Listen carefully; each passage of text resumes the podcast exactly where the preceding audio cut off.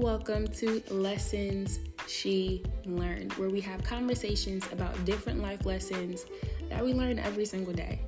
This entire arsenal of content is designed to help you really quick just find what you're looking for, digest it, help you process it so that you could do whatever other thing you need to get to. Sometimes we need to solve the problem in our mind before we could go ahead and solve the problem before us. And so I'm excited for this content to kind of be a tool to help you go ahead and do that.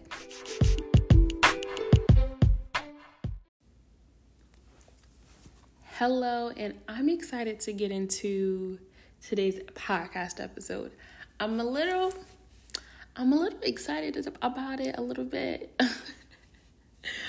because one of the things that I always felt like um, was that sometimes podcasts that I love from people who whose personalities I absolutely absolutely adore. Um, sometimes I wish that they would leave the the like personal development or um, the entrepreneurial space to kind of like tell me what they think about other areas that are like loosely related or like just connected because we have that in common. And so, one of the things I'm excited to do with this podcast is not necessarily force it to be one kind of like genre exclusively and that it isn't explicitly about motherhood. It isn't explicitly about marketing. It isn't explicitly um, about anything. It, it's kind of just like looking at the lessons we've learned in life and we're learning about more than just one lane or one area of life. Um, and so i wanted to get into that. And so in this episode we are going to be talking about spiritual maturity. Um, and one of the reasons I, I like talking about this in general um, is because it took me a minute. Um, it took me a while to get to points of or milestones within my process of becoming more spiritually mature with time. Um, and there were so many things that I could only gather from reading my bible. Like there was there's no there's no workaround. There's no sermon series for it. Um you you have to really be reading and not just reading to say that i read but reading to actually understand. So like reading and studying the word to really grow and the reason i want to bring this up is because I I grew up in the church. It doesn't mean I paid attention the whole time, but I was definitely physically there.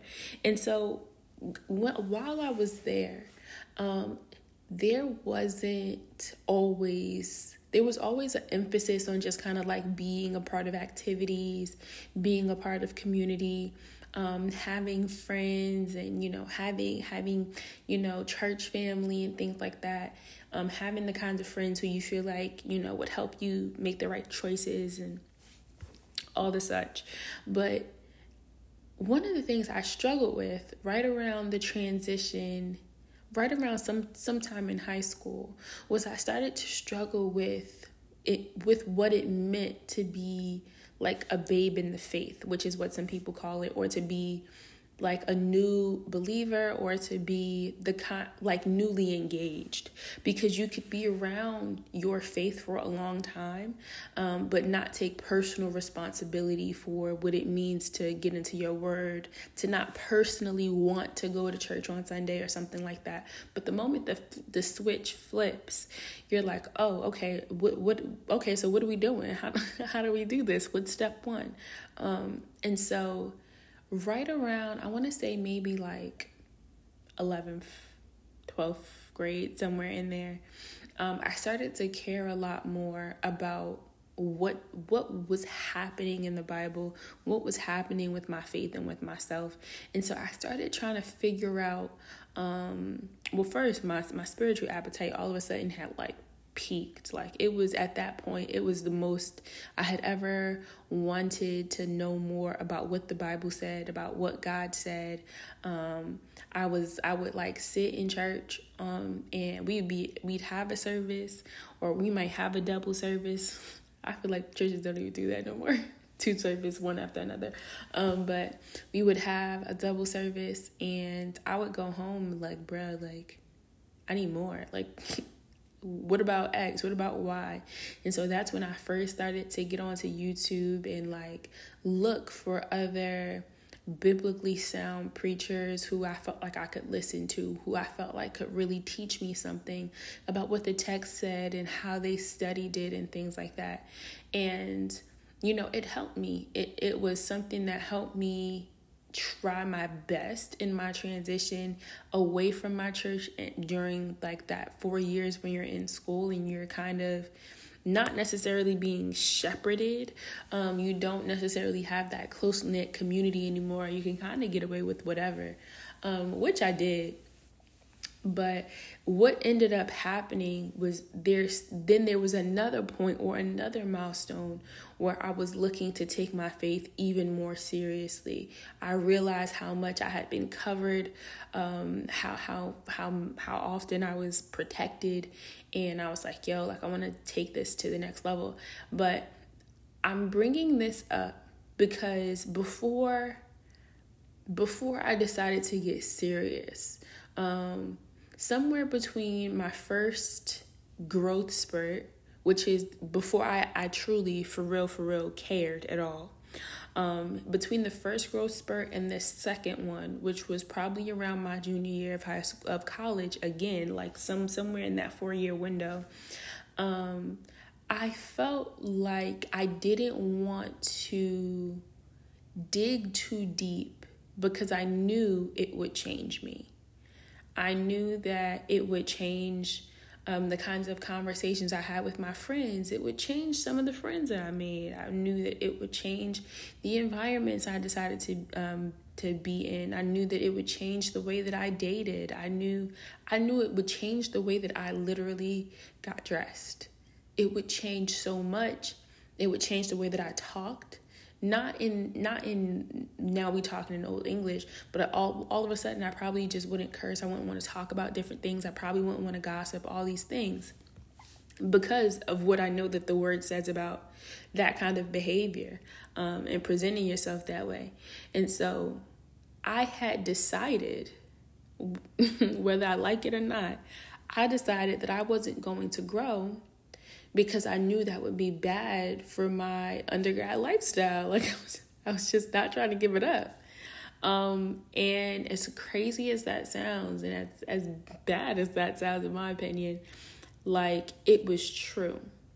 I was reading um, this the the past couple of days, and one of the one of the areas where I was reading it was talking about who Christ is and it was talking about it was just giving different metaphors trying to describe in in like very pointed language like who he is and what he's done and it interrupts the conversation about who Christ is with the conversation on spiritual maturity and the tone surrounding spiritual immaturity changed all of a sudden. So it went from being like very like historical in a moment, um, very contextual, like just telling you something about Christ in this way that's kind of a little dense, in my personal opinion. Like it, it was something you definitely needed to sort through, but there was definitely like majesty in language.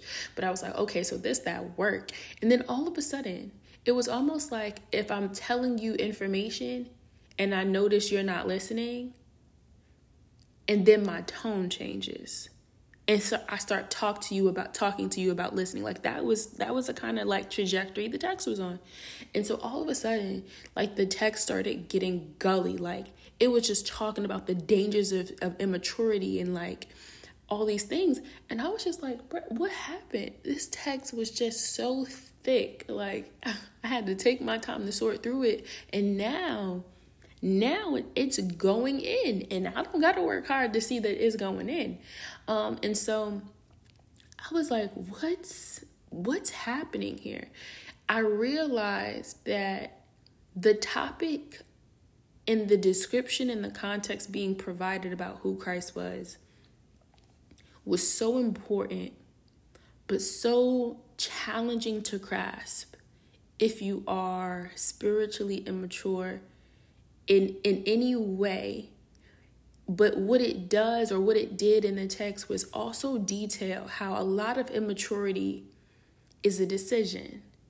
And so it's it was talking about how any sp- spiritual immaturity that we're struggling with is a decision we made. And so what we have to do is unmake that decision towards laziness in the spirit, towards being willing to be diligent in the spirit to actually understand what's happening and to understand what's at stake.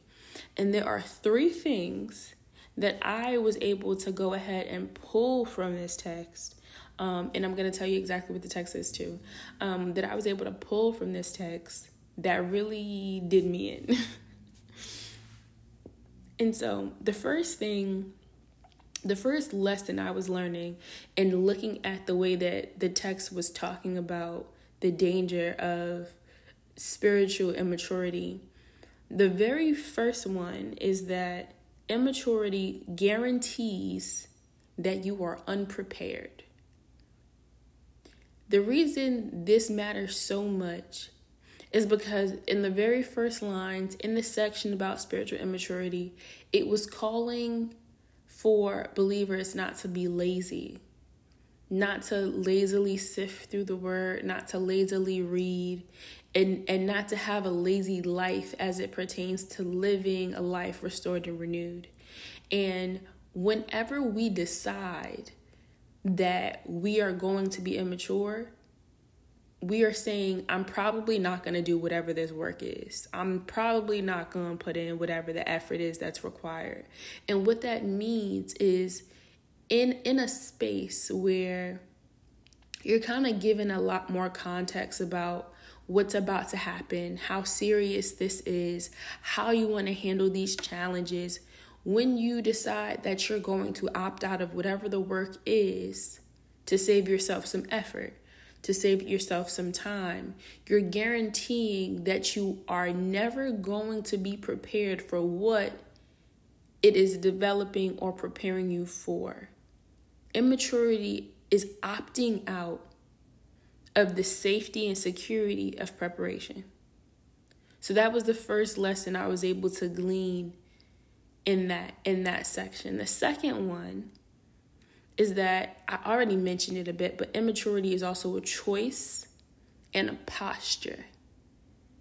The choice is to choose yourself over choosing to to, to choosing to kind of like lean into what it is the word says, but it's it's a posture where you're prioritizing self and ego over and not even your best self. So if you were truly prioritizing yourself, you would lean in, you would you would learn, you would glean, you would pre- you would protect yourself um, by leaning in and figuring out how to defend yourself against any tools or tricks of the enemy in any way but you are lazily choosing yourself, which is still causing harm in the end. And lastly, immaturity will leave you blaming God for bruises when you refuse to defend yourself in the fight. All I was trying to do was read Hebrews chapter 5 and chapter 6. That's all I was trying to do. I was like, oh, snap.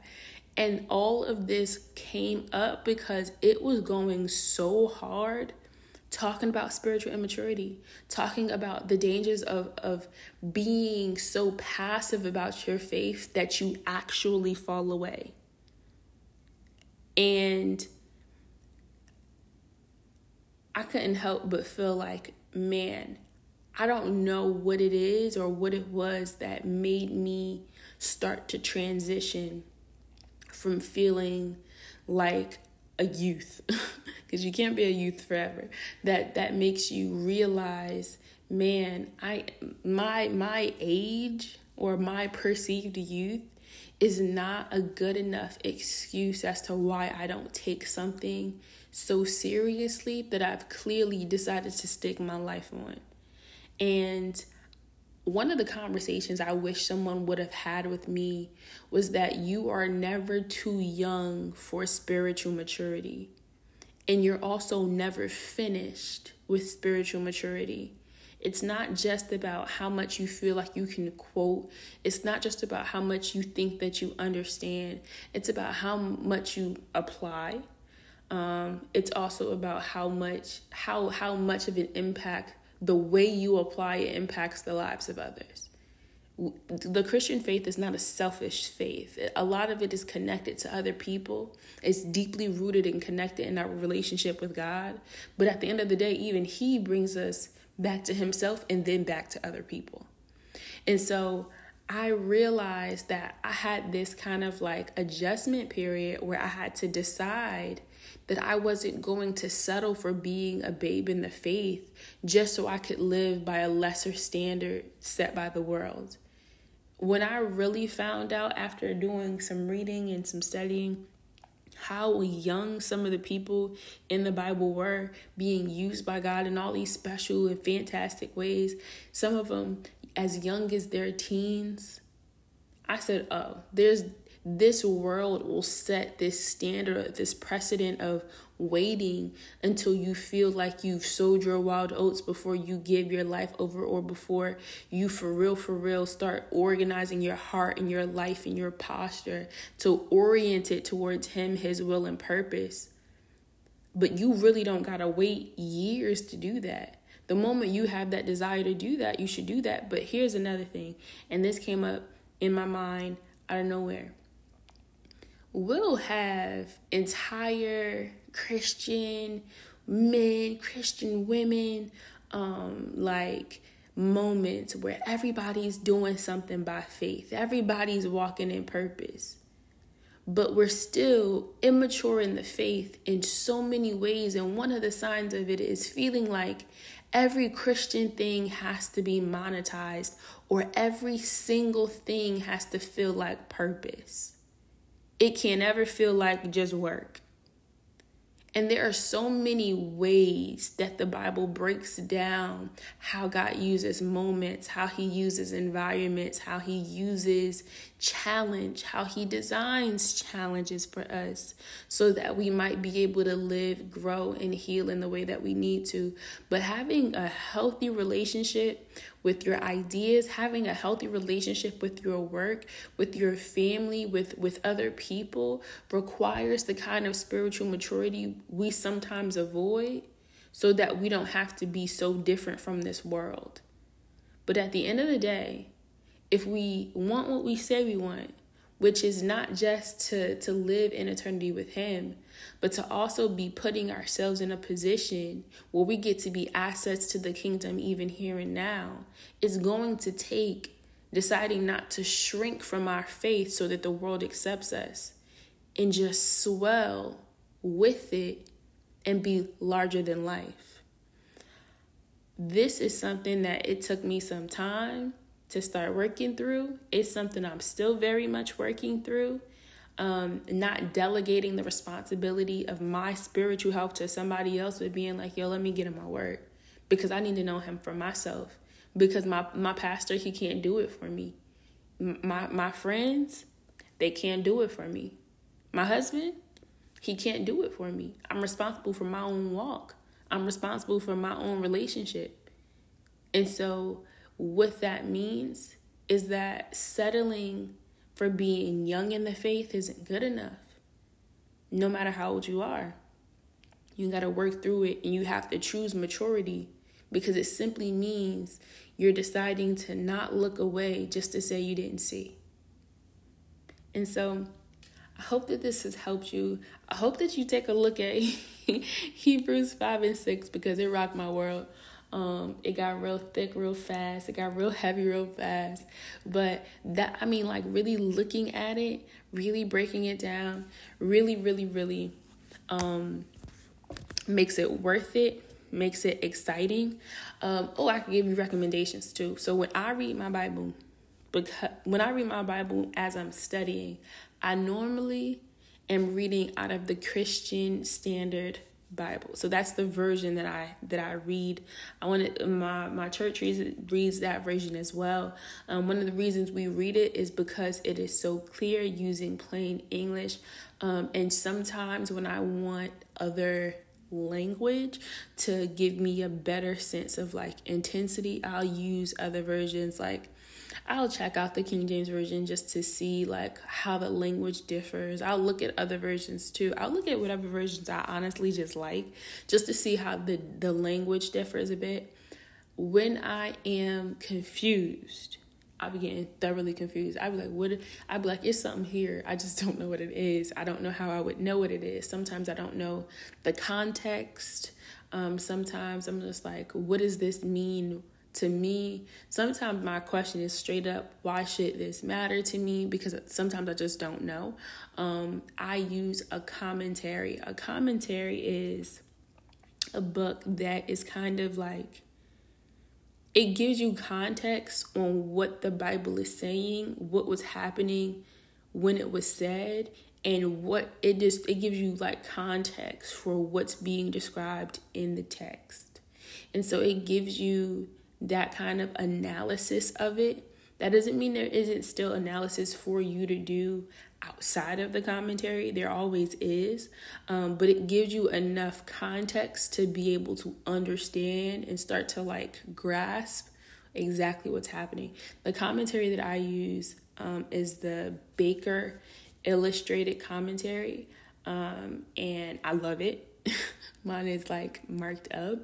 Um, and it's organized in the same way that the Bible is organized. So it's like order, organized from Genesis to Revelation, and it gives you like like stuff about the author, stuff about the time, stuff about like history, um, and then it'll tell you about the culture and the environment of that like book, and then it'll start going by like step by step, and it also does a really good job at connecting one scripture to the other scriptures that it's connected with. So it'll like tell you like another place in the Bible where that said, or if it's if this scripture is picking up where another scripture left off in a different book, like it does a really good job at breaking that down too. So are there any other tools I really like to use or like that I, I would recommend someone use when they want to get into their first like, oh nah, I don't just read, I study? Um buy books on the books of the Bible you're reading. I think that that helps a lot. So if you don't want to buy the like a full commentary, then the least you could do is like buy a book on the book of the Bible you're reading, um, and just make sure that the author that you're reading it from has a healthy and biblical understanding um, of what it is that's being broken down there. So, like for example, when I really want to get into like thick study mode, um, I'll like have my Bible, I'll have my commentary, and I'm normally reading a book at a time. So I don't like, I don't necessarily just like study a topic. Like, normally i'm just like reading a book through and through. So for example i'm i've read like nehemiah and studied nehemiah which is one of my favorite books in the bible. I've studied genesis. Genesis is so thick like it makes sense to go back to her like once a quarter like so thick. Um but like i'll read it from the the book from beginning to end and i'm going line by line not to just read it, but to figure out what in the world it's talking about. It's like not even just like double entendre, it's like quadruple entendres on so many verses where it means this and it means that and and it starts to reveal to you the majesty of what it is that we believe. Um, and it's exciting. And so having a good commentary, having um a, even like a book specific commentary, even if it's not a whole Bible commentary, it makes reading the Bible fun because finally you understand what they're talking about. Um, I use sometimes I'll use this software. It's it's free. You can get paid versions of it too, or you could just buy books one by one. But I use this um, software called Logos, um, and it's it's like if you have a good set of books and you were to do a search inside of the software, you would be it would be the equivalent of asking a Christian Google. Like, it, like that's my best way of putting it. Because sometimes if you try to Google something, something from somebody's uncle who not even saved, who has not even for real read the Bible, who has never studied it, who has no accreditations, has all the opinions. And they wrote this blog post and they're really good at SEO. That's the one you're going to see first.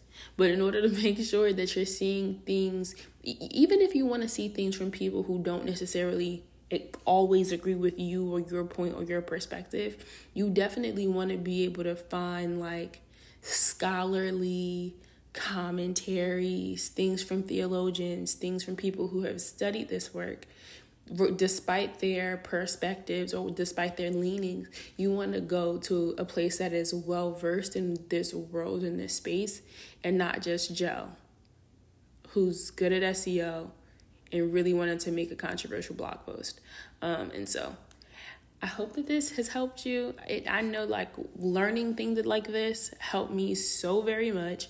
Um, and I hope that you're able to kind of like take these tools and these resources and apply them in your own day, in your own life, and kind of build up a, a little routine or a schedule of both reading and studying the word as well.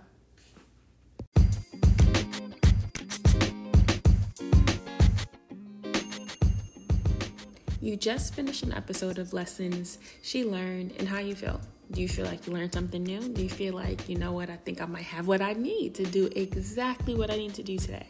Awesome. Well, if you did, if you loved this episode, I want you to go ahead and hop into hop into that little area where we do our ratings. Wherever you listen to podcasts, I would love to go ahead and get that rating just so more people who are interested in content like this can honestly just go ahead and find it find out that they're in the right place, find out that they're around the right people.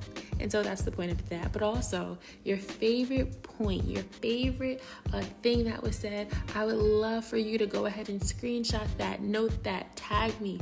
I will reshare you. I'm so grateful anytime anyone is saying, hey, this information helps me, this content really helped me work through this, and I want to know. I want to know how it impacted you. And so go ahead, tag me on Instagram at Zanaya E Blue. Uh, the spelling is in the show notes because you know, you know how that goes when people spell it any way they want to. But I'll see you next time, and I'm excited to share even more about what I have learned.